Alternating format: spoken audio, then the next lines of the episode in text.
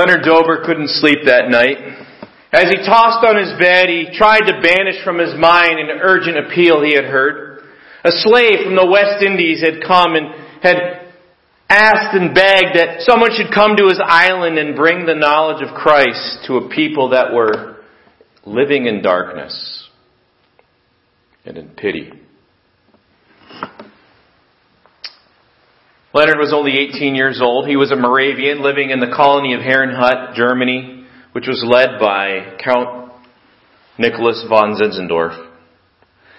Leonard began to doubt his abilities to make any impact upon that pitiful situation. And he understood also that anyone who wished to win a hearing among the slaves in the West Indies would have to sell himself as a slave and share their suffering. And that thought terrified him how could he endure the suffering? He could hear in his mind the merciless crack of the slave owner's whip, the pitiful cries of men and women as they stumbled and fell under its lashes. He anticipated the toil and the tropical heat of the sugar plantations, the filthy conditions, and of course, the humility and shame of slavery. He thought the cost was too high. But then he remembered if his Savior had bowed before the lash of a Roman whip for the sake of sinners, could he not at least begin to entertain the thought of being a bondslave of such a master to win the West Indian slaves to Christ? As he went to bed that evening, he couldn't sleep. Those thoughts captivated his mind and at last the night ended and he got up and he did his potter's work among the Herrnhut community. And as soon as he was finished, he looked for his friend Tobias Leupold. He asked them to take a walk in the woods together, and as they walked together in the woods, Leonard began to share his heart and his burden. And to his astonishment, he found that Tobias had, had been wrestling with, his self, with the same burden. And he had been up all night in anxiety. And together the two young men knelt in the woods they surrendered their lives for the Lord's service. And they told themselves they would do whatever was necessary for the cost of making disciples for the kingdom of God in the West Indies. They told their leaders and they experienced some pushback, some skepticism. A year passed and eventually the community leaders decided that not Tobias but another older man, David Nitschmann, would go with Leonard Dober. And so the two men set off on foot for Copenhagen to find a ship that was bound for the West Indies. Again, as they shared their missions in, in Copenhagen, Denmark, mockery and question marks were all over them from all the people they shared their story with. Could a white man even be accepted as a slave? What would they do when they got there?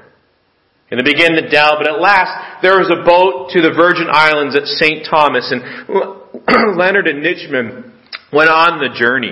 For nine weeks they were tossed about on a stormy ocean, and finally they reached the green hills of St. Thomas.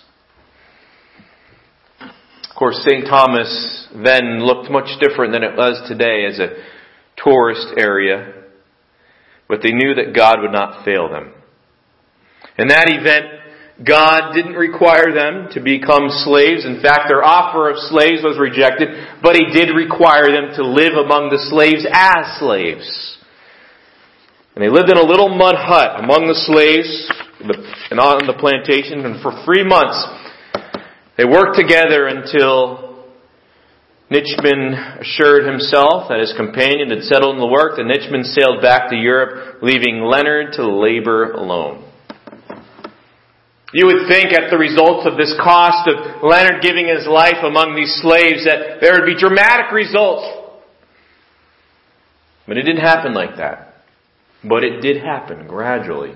The people began to love and trust this young man who would willingly have embraced slavery so they become free men in Christ. And slowly as he shared the truths of God's liberating grace in Christ, the gospel of God's pity and grace the family of the slave who originally appealed for help became the first to be touched by the gospel.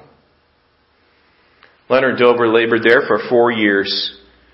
And as he had headed back four years later, he saw the early converts among the slaves of this amazing work of God, which expanded eventually to 13,000 new believers in the West Indian Islands before any other missionary society had reached those distant shores across the Atlantic. How could a man like Leonard Dober give his life and live in those conditions? to labor and those kinds of, uh, uh, of, of sacrifices and, and to give up what he had to do that?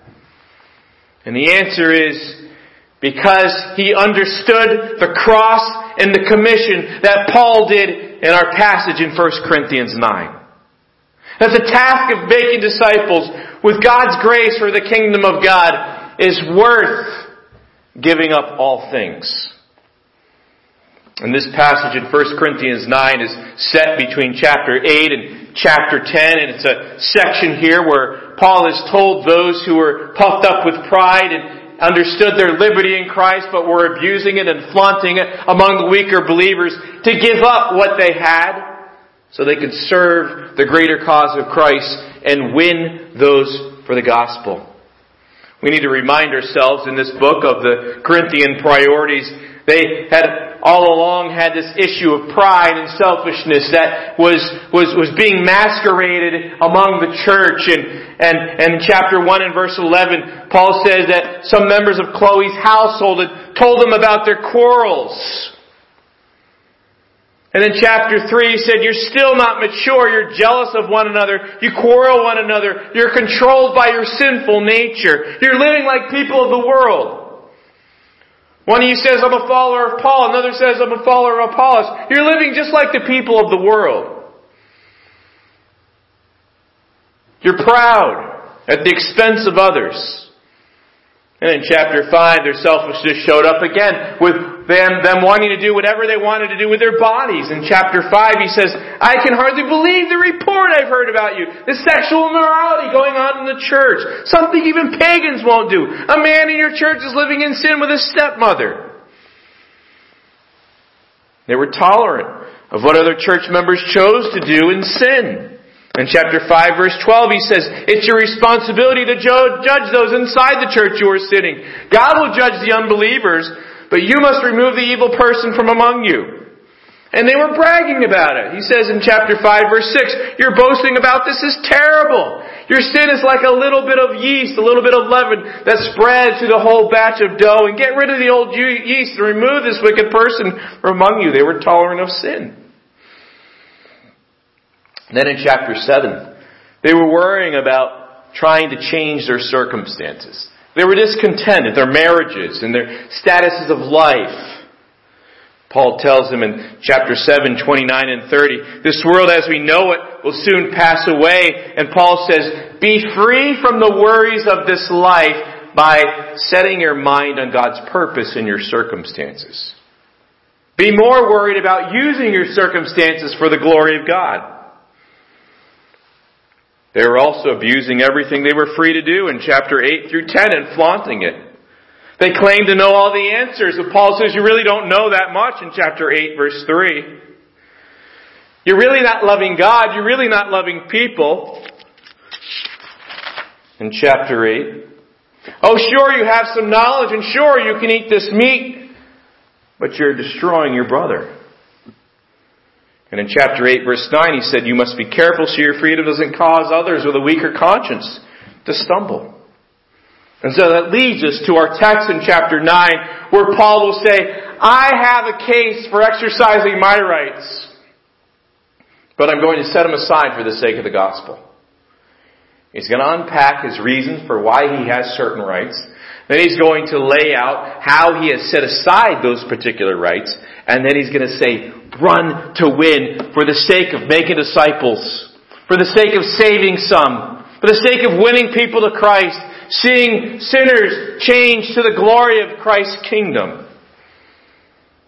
So chapter 1, or chapter 9 verses 1 through 14, Paul lays out the case for his rights and his first reason is he's an apostle. He's an apostle. Am I not an apostle? Am I not free? Have I not seen Jesus Christ our Lord? Are not you my work in the Lord? If I be not an apostle to others, that doubtless I am to you. For the seal or proof of my apostleship are you in the Lord. Paul says, I'm free as anyone else. I'm free as any other apostle. I've seen Jesus Christ with my own eyes. There on the road to Damascus, it was a validation of his of his uh, uh, evidence of his apostleship, and he said, "It's because of my work as an apostle among you that you belong to the Lord in the first place." Others might not say I'm an apostle, Paul says in verse 2, but I am to you and you're my proof that I'm the Lord's apostle. So Paul says, I have, I have a, a, a clear cut, ironclad case to exercise my rights as an apostle of Jesus Christ. And he says in verses uh, 3 through 13 that I should be supported. I should be supported. He says, are there those who question his authority? Don't we have the right to live in your homes and share your meals? God's commands to God's people was to take care of God's workers. Don't we have the right, Paul said, to bring a believing wife with us as the other uh, apostles and the Lord's brothers do, as Peter does? And by implication, have that wife supported as she would travel with the apostles, apparently Peter and James. Paul says it in verse 6, it's only Barnabas and I who have to work to support ourselves. The other apostles are being supported by the churches. He says this isn't how it works in the real world. He said in verse 7, what soldier has to pay his own expenses? If you're employed as a soldier for your government, your government's going to take care of you. What farmer plants a vineyard and he doesn't have the right to eat some of its fruit? What shepherd cares for a flock of sheep and isn't allowed to drink some of the milk or participate in some of the benefits of the flock? Paul says, this isn't just a principle that uh, uh, uh, lies in, in, in, in, the world here. Uh, even, even Moses' loss is the same thing in verses 8 and 9. And he quotes Deuteronomy 25 4 that you must not muzzle an ox to keep it from eating as it treads out the grain.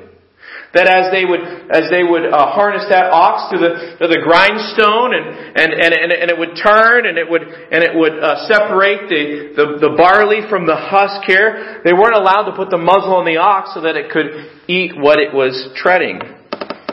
Paul says, was God only thinking about oxen when he said that? Is God only concerned for animals? No, he's actually talking about us in verse 10. It was written for us, so the one who plows and the one who threshes the grain should share in the harvest. It's just normal. It's just, it's just expected. Paul says this in verse 11. We have planted in the vineyard of the Lord. We have planted in the farm of God. We have planted spiritual seed among you. Shouldn't we not have a harvest then of our own uh, physical needs being taken care of? How about food and drink at the very least? You support others who preach to you, Apollos and Peter and others. We've invested even more into you. Would, shouldn't we have an even greater right to be supported? And then Paul says this in verse 13, that we haven't used this right. He said we would rather put up with anything than be an obstacle to the good news of Jesus Christ. Brings out in verse 13 again something that the Jews and even the pagan temples would have an understanding of. Those who worked in the temples, the Jewish temple or the pagan temple, they would be able to share uh, meals from the offerings of animals and meat that were brought to the temple. Those who served at the altar were allowed to, to participate in some of the meat that was sacrificed. And verse 13. And then Paul says this in verse 14. Even so, as the Lord ordained that they which preach the gospel should live of the gospel. Lord has ordered that those who preach the gospel should be supported by those who benefit from the gospel. We see this laid out in 1 Timothy chapter 5, verse 17 and 18. Though those that, that, that uh, uh, uh, rule well and, and labor in the ministry of the word should be supported and worthy of double honor. We see this in Galatians chapter 6, that those who, who, who are taught should be uh, uh, uh supported. Those who, who, who have been taught should, should share what they have with those who are the teachers. So Paul lays out a case for, for, for his rights. He's an apostle. He should be supported. But what's the point of this ministry here for us today? It's very clear that the point of verses 1 through 14 is that we must support gospel ministry wholeheartedly. Wholeheartedly. Listen, God puts full support behind the most important work in the world. Full permission. A blank check to get the job done. Some of you have grown up in the Great Depression, or those of you who read the history books are familiar with the Great Depression. And then what got us out of the Great Depression uh, was was when World War II came, and the factories started cranking out. But what was important was that economy uh, there that was in such dire straits, and then began to be stimulated by World War II, uh, required sacrifice that manufacturing for the war effort called for war bonds. It called for metal drives. It called for rubber drives. It told the American citizens to be wise and careful and frugal on fuel, electricity, and gas, and there was food rationing. Why? Because there was a cause. There's a war against the enemy. That mattered more. The American people had to set aside their rights for the greater cause. Winning and ending evil and liberating the captive and overturning the despots and the full support of the troops needed to happen. And friends, if we could do that for a physical war here in our country, could not Jesus Christ Church do that for the ultimate war? The real battle. The cosmic fight, the good fight, the guard of the faith, the cause of winning recruits, new soldiers, of making disciples, the demand to establish an army of boys and girls and men and women for Christ. Whenever you have a war and whenever you have a mission, you have two parts, don't you? That are supposed to be part of the same team. Same team, two parts. You have the senders and the sent. And Paul was their spiritual father. He had brought them the life-changing good news of new life in Christ.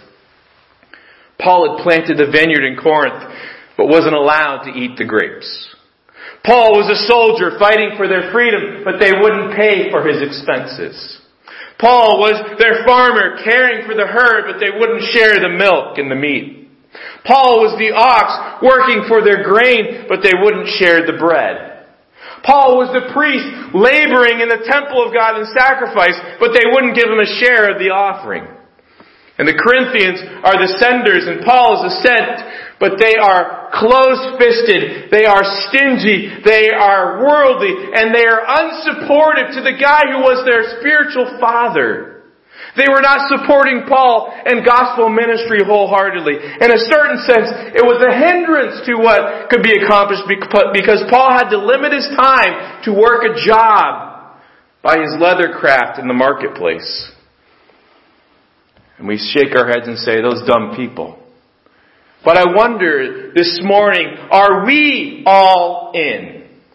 Is our first tendency to say no to supporting gospel ministry? Yeah, we're all frugal New Englanders. But is our first tendency to say no until we have to say yes? Or is it leaning into yes for gospel ministry until we have to say no? There is a difference there of attitude. Are we suspicious or operating out of fear in supporting God's great work or joy in the potential harvest? When we hear about opportunities, do we then focus on the negatives or the bad possibilities that could happen when opportunities for ministry arise? Or do we see it from God's perspective and God's mission and get excited about the possibilities and potential and what God can do? Church, we must support gospel ministry wholeheartedly. Don't operate out of fear or selfishness or worry. Don't allow your preferences, your pet peeves to hamstring God's work. His kingdom is bigger than you and I. So operate in joy for the kingdom of Christ. Now notice what Paul has hinted about in verse 12. If others be partakers of this power over you or right over you, are not we rather? Nevertheless, we have not used this power but suffer or endure all things lest we should hinder the gospel of Christ. Paul does not want to hinder the gospel of Christ. You see, in that day, the Greek cities were filled with all kinds of itinerant teachers and orators and preachers, many of whom were out simply to make money. And not only had Paul refused to use that kind of oratory and those kinds of speeches and arguments that these teachers used. You can see that in 1 Corinthians 2, 1 through 5. But he also refused to accept money from those to whom he ministered among this church because apparently was an obstacle to them. He wanted the message of the gospel to be free from any obstacle or hindrances in the minds of lost sinners. And now the flow of the chapter will change from the case for Paul exercising his rights as a sent one in Christ an agent warrior who should be supported by the senders, to now what helps him put perspective and hope and a motivation and a big picture and empowering him to then act as a servant and lay down his rights. So in verses 15 through 27, we have the case for why Paul set aside these rights. We see, first of all, he gets to brag on Christ's supply and proclaiming the gospel. For the sake of the gospel, look in verse 15 and 16. But I have used none of these things, neither have I written these things that it should be so done to me. For it were better for me to die than that any man should make my glorying, my bragging, my boasting empty void. For though I preach the gospel, I have nothing to glory of. For necessity is laid upon me. Yea, woe is to me if I preach not the gospel. Paul says, I never used any of these rights, and I'm not writing to suggest I'm going to do this now. He says, I'd rather die than lose my right to boast about preaching without charge. And he says, preaching the good news is not something I can boast about. I am compelled by God to do it. He said, it, is, it would be terrible, it would be awful for me, pointless for me if I didn't preach the good news. And then he says it links him directly to God and strips away wrong motives he might have verse 17 and 18. For if I do this thing willingly, of my own choice, of my own business, I have a reward. But if against my will a dispensation or stewardship of the gospel is committed to me, what is my reward then? Truly, verily, that when I preach the gospel, I may make the gospel of Christ without charge, that I abuse not my power or authority in the gospel. Paul says, if I were doing this on my own initiative here, um, perhaps I could charge like a business. I would deserve payment. Paul says, I have no choice because God has given me this sacred trust. And he says, what is my pay? How is God paying me? Here's what I, here's what my paycheck is. It is the opportunity to preach the good news without charging anyone. That's why I don't demand my rights, though I could. Verses 1 through 14. But that's why I do not demand my rights when I preach the good news because no man would be able to accuse him of underhanded motives or methods as he shared the good news of Jesus Christ. Oh, you're just doing it for money. The unsaved world is pretty convinced of that, isn't it? That most preachers and missionaries are just racketeers. They just want your money. They're just using things to exploit others and control them. In 1 Timothy 6, 3, 3 through 16, talks about people who had done that. And there's been a wrong attitude about money from the very beginning of the church. Think of Ananias and Sapphira and Simon the magician. For 18 years, uh, Harry Ironside pastored the Moody Church in Chicago. And when he would announce an offering among the church, he said, We ask God's people to give generously. If you're not a believer in Jesus Christ as you're here today, we do not ask you to give. We have a gift for you, eternal life through faith in Christ.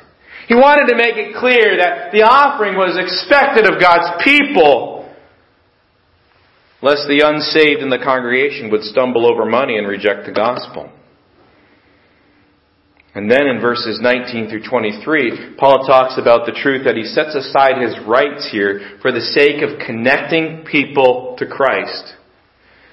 He says this, for though I be free from all men, I do not have this obligation.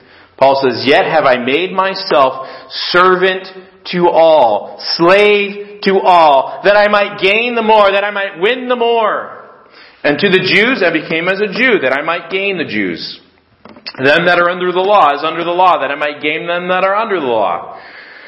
Them that are outside the law, without the law, as without law, being not without law to God, but under the law to Christ that I might gain them that are without law.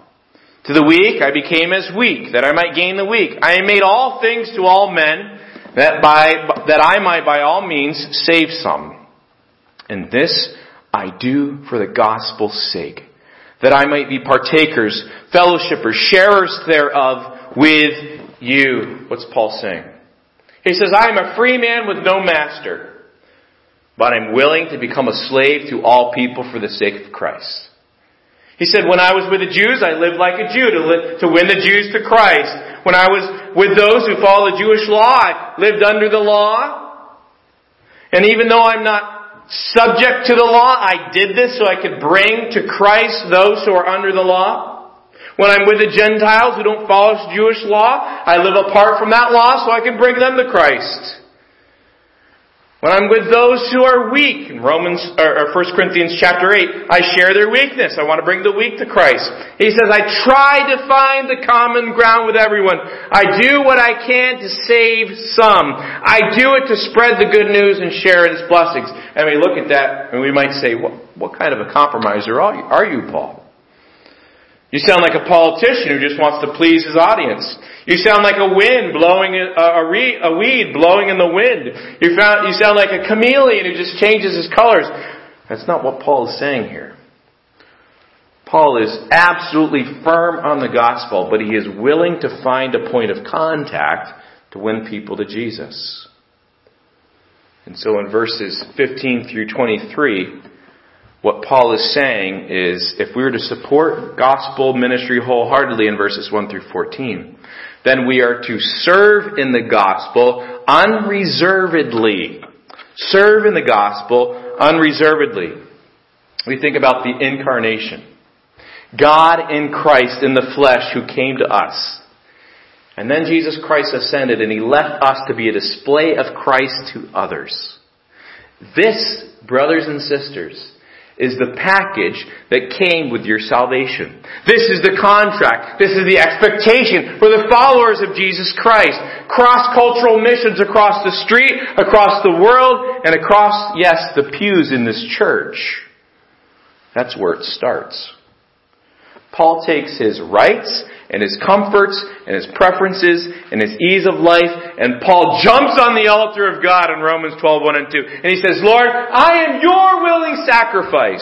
I lay down my comfort. I lay down my rights. I lay down my ease. I lay down my preferences for the sake of building your kingdom. I am crucified with Christ. It is no longer I who live, but it is Christ living in me by faith in Him. And Lord, now use me for your kingdom. That's what Paul's saying in verses 15 through 23. Serve in the gospel unreservedly. Law professor and technology expert Tim Wu says there's an underestimated force that is driving our lives in this culture today, and it is the idea of convenience. We want nearly everything about our lives to be convenient, efficient, and easy. And he calls convenience, quote, the most powerful force shaping our individual lives and our economies. And he talks about Evan Williams, who was a co-founder of, of Twitter, who said, convenience decides everything. And Tim Wu says, convenience seems to make our decisions for us, trumping what we like to imagine are our true preferences. For example, I prefer to brew my own coffee, but Starbucks is instantly convenient. So I hardly do what I prefer. I do what is easy. But easy is better, but easiest is best. Certainly, there are benefits to some of life's conveniences that we enjoy today, but there's also a dark side. Wu says this, and this is seeped into the church. With its promise of smooth, smooth, effortless efficiency, it threatens to erase the sort of struggles and challenges that help give meaning to life. Created to free us, it can become a constraint on what we are willing to do, and thus, in a subtle way, convenience can enslave us. When we let convenience decide everything, we surrender too much. Is that not a commentary on the Western church today? When Jesus came, he did not offer convenience in following him. He warned us to count the cost. And many times to do what is inconvenient in order to follow him. And that's what Paul understood, to serve in the gospel unreservedly. To build redemptive relationships for the sake of the kingdom of God, verses 19 through 23. Americans like to say things like, follow your passion, pursue your dreams, do what you love, and love what you do. Research has questioned the results of that kind of thinking. Does it really lead to personal fulfillment and flourishing? Researchers from Stanford and Yale have found that following your passion is likely to lead to overly limited pursuits, inflated expectations, and early or eventual burnout. The study concluded, quote, People are often told to find their passions as though passions and interests are preformed and must simply be discovered. This idea, however, has hidden motivational implications. Urging people to find their passion might lead, might lead them to put all their eggs in one basket, but then to drop that basket when it becomes too difficult to carry. Our culture tells us to look within. Like there's a fixed set of passions that are just embedded in there that we just gotta find. But the truth is, David Brooks said most successful people don't look inside and then plan a life. They look outside and find a need that summons their life. And friends, our young people are being caught by this lie. And I don't think it's just our young people. The gospel of Jesus Christ compels us to look to Christ and look to the world to find the need and give our lives to that need.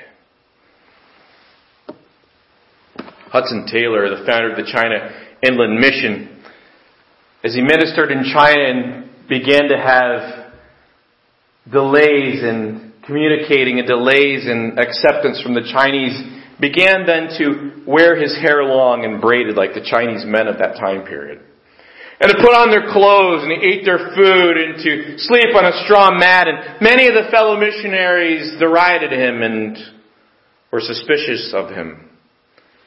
But Hudson Taylor had thought very carefully through what was essential to the gospel, and by implication then what was non-negotiable, and what was a cultural form. What was negotiable? That was neither here nor there, and what might be an unnecessary barrier to the effective proclamation of the gospel. And God used him tremendously. He found the point of contact. He stood on the gospel, but he found the point of contact and gave up his preferences, gave up his comforts, and he reached many Chinese for Jesus Christ in this passage in verses 19 through 23, Paul is saying, Lord, help my upbringing not to interfere with the sake of the gospel. And so it is with Jesus Church today. I know we're used to certain things. I know our hearts beat and we're used to certain patterns and habits, Lord, but, uh, but, but Lord, help my upbringing not to interfere. Help my traditions not to get in the way of the eternal work of your kingdom. Help my opinions or my politics to be laid aside for the sake of the gospel. Take my pet peeves, my scruples here, and place them beside the big picture of eternity and help me to love you and to love others more than myself. That's what drove Paul. That's what drove our Savior. Lord, make my liberty in Christ useful. Harness it for the sake of the gospel and build your kingdom by making disciples by your grace. Take my little preferences and my comfort zones and nail them to the cross because you are worthy, Lord, and your great work deserves the reward of the suffering of the Lamb. Lord, make me cross-centered to serve others it's not about me. It's not about what I'm used to.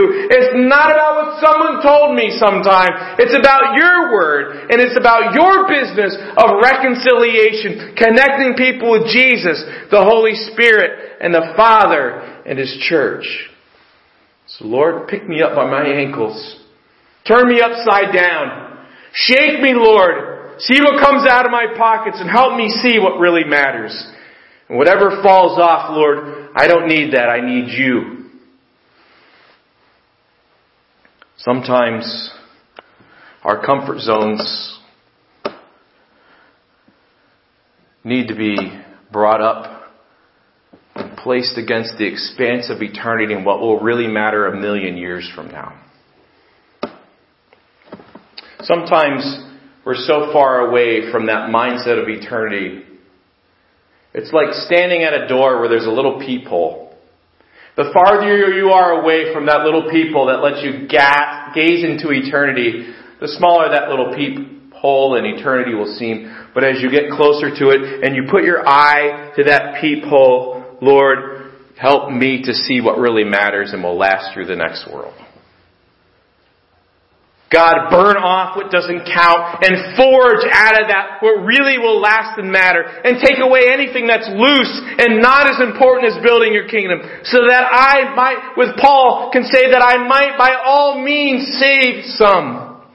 Let me see the purpose of your church. Let me have my part in it to reach the community and the people I know.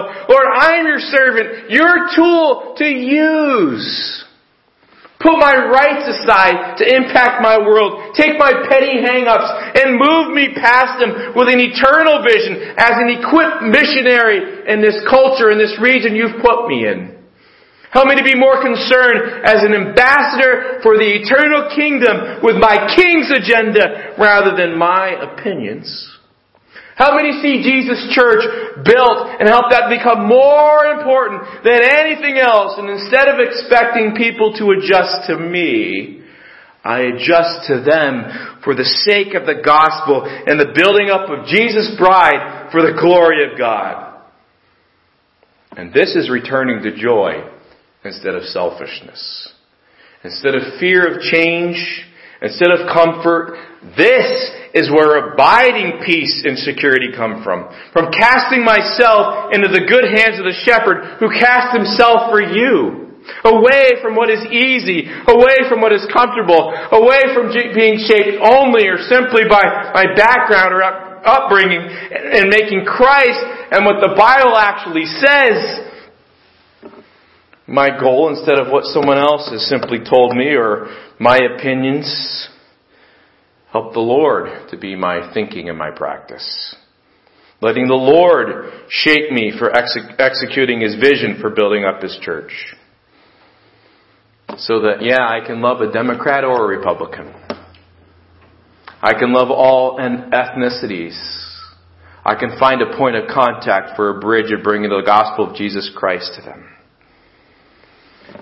So Paul will drive this point home of giving up his rights one more time with a hammer to show his laser-like focus for Christ and building up his church is serious and verses 24 through 27.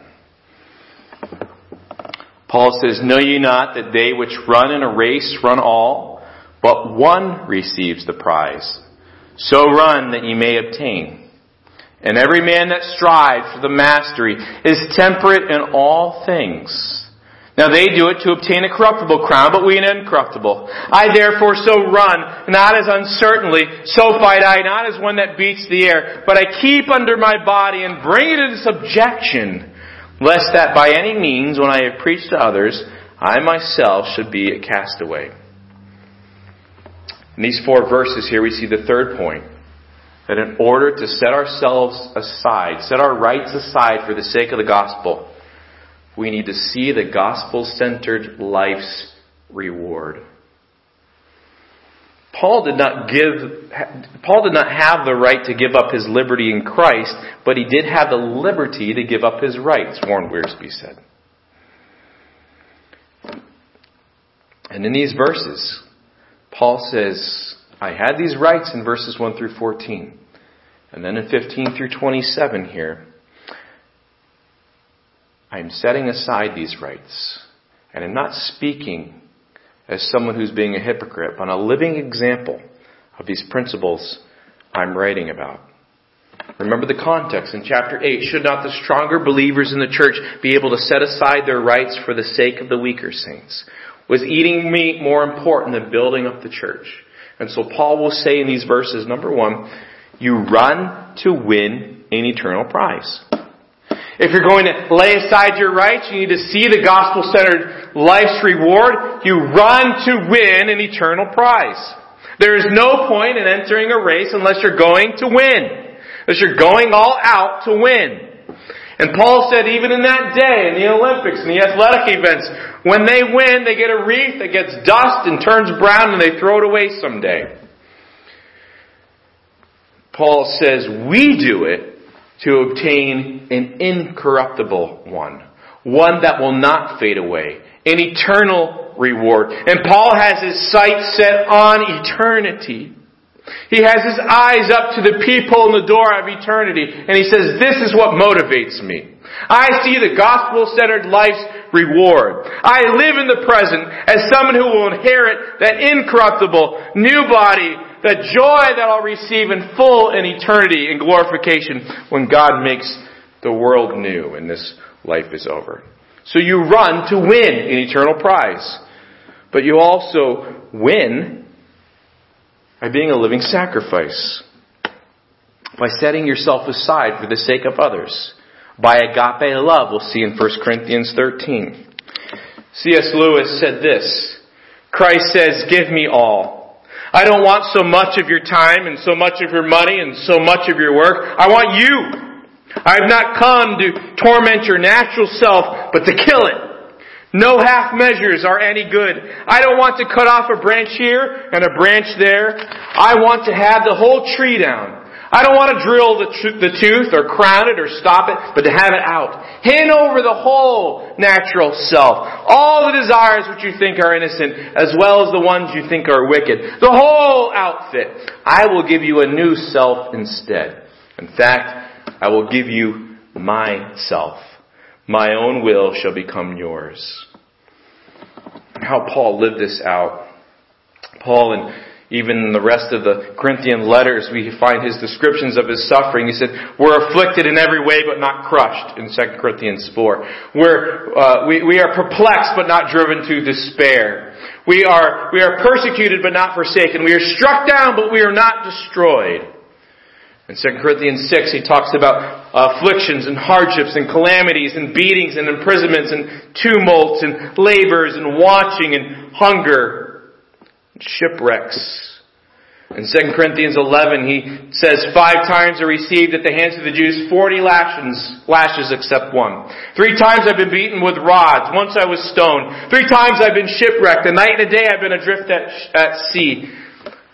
And we might ask ourselves, what kind of self-control, what kind of discipline would go through four beatings of 39 lashes on the back for preaching Christ and then continue preaching knowing your next sermon might result in a fifth beating? And then perhaps another angle of not only his physical body, but also his mental state. Uh, maybe you've never thought of this, but if Paul grew up in Jerusalem as a con- conservative Jew, a question might arise, where did he learn his Greek? Because Jerusalem was probably a city that spoke Aramaic. And some have suggested that Paul decided, as he was a Jewish missionary to the Gentiles, that he would have invested an incredible amount of time in learning Greek. You don't know this for certain. We do know Aramaic and Hebrew would have been his native language. And fluency in oral and written Greek, as we have in the New Testament letters, would have required great personal discipline. So all his life, in one way or another, Paul had to beat his body in order to cross, cross, uh, cross cross-cultural lines to fulfill his calling as an apostle to the Gentiles. And he warns his readers that the task of being all things to all people, finding that point of contact with others that may be uncomfortable, takes enormous energy and discipline. Cross-cultural mission, incarnating the life of Jesus Christ to others takes tremendous pummeling. Paul pummeled his body, he pummeled his mind because the sake of the gospel was so heavy as it stood in the beauty of the expanse of eternity. Oh, how different that is for us, isn't it, in many ways? As I said, we're so used to comforts, we're so used to conveniences, we're so used to what is easiest. And at your local Starbucks, you have lots of options here. And according to Starbucks Global Chief Marketing Officer, the company offers more than 80,000 drink combinations. We so we're so customized, uh, we're so used to the hyper customization of, of, of our world here. What would happen if one day you went into Starbucks or Dunkin' Donuts and they came out and they said, you know, this whole thing's gotten out of control. Uh, from now on, you'll be able to order just regular and decaf at all our locations. How long would they stay in business? Sure, they'd be focused, but they lose a lot of people. I wonder how many people would stick around in Jesus' church if we got back to what really mattered. We got back to the regular. Winning in God's design is narrowing down the distractions, prioritizing and focusing on what really matters for the sake of the gospel, that I might by all means save some. And then Paul makes it clear here that we see the reward of the gospel centered life by that winning by doing what God has saved you to do. But I keep under my body and bring it into subjection, lest that by any means when I preach to others, I myself should be a castaway. Paul says in verse 26, I run not as uncertainly or without aim or without goals, so fight I not as one that beats the air. See, the gospel will demand, being a disciple of Jesus Christ will demand that you give up your rights and freedoms. This is going to feel like going into hard athletic training. And Paul doesn't want himself to end up, he doesn't want his churches like Corinth to end up like people in a boxing ring who are just simply waving their arms around. Far too much Christianity is like that today. And Paul saw the danger that people were making a lot of fuss about some things, but doing none of the hard and demanding work that would actually advance the gospel in their own lives in the world. The famous Olympic athlete and Native American Jim Thorpe was no stranger to adversity.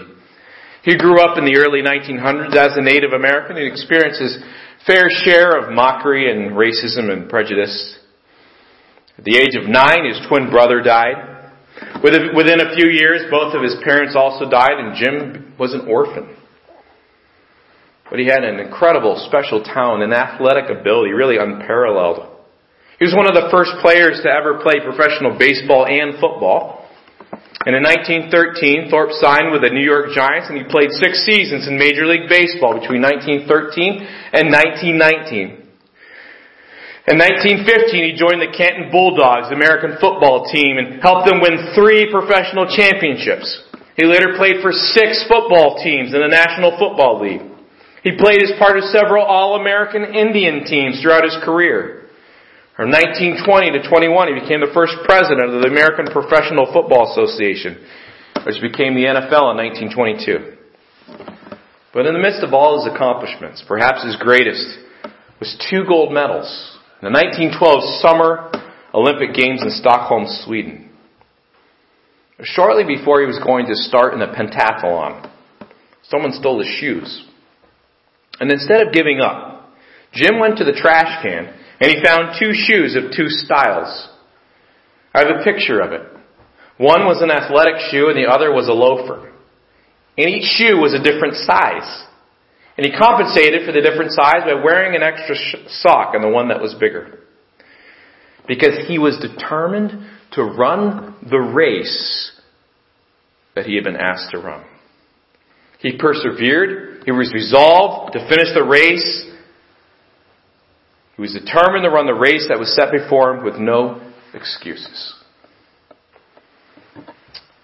1 Corinthians 9, Paul had one great goal in life to glorify the Lord by winning the lost and building up the saints. And to reach this goal, he was willing to pay any price. He was willing to give up his personal comforts, his personal rights. He would sacrifice immediate gains for eternal rewards, immediate pleasures for eternal joys. And brothers and sisters, if we are going to live for the sake of the gospel, we must see the reward of the gospel-centered life. I hear that we want and we pray for our young people to live for Christ on the mission field, live lives sold out for God in every area. But dear brothers and sisters, could it be any wonder that there are so few willing to live cross-culturally? And those who do many times last just for a short time or are ineffective as they are unwilling to bend or live like the people they're called to minister to? Or have an air of superiority to them, to the people they have to minister to when what they may have seen modeled is a brittleness and a death grip on things that aren't ultimately important? Or are perhaps a model of criticism or selfishness or comfort driven living? An unflexibility to live, to love each other in and outside the church? An extremely narrow view of what the Christian life is and looks like that many times is so different from what the Bible says? Brothers and sisters, these things ought not so to be. And we will be effective in cross-cultural missions and setting ourselves aside for the sake of the gospel when we begin by doing this for one another. God's church is a laboratory for global missions. When God's church learns 1 Corinthians love, when it learns 1 Corinthians 9 principles for setting aside our preferences for what really matters, it enhances the church's mission to reach the lost. Paul had all kinds of opportunities to exercise rights. Paul set aside those rights that he might by all means save some because Paul set his eyes on the reward of the gospel centered life. And so may it be with us. Lord, help us. Amen.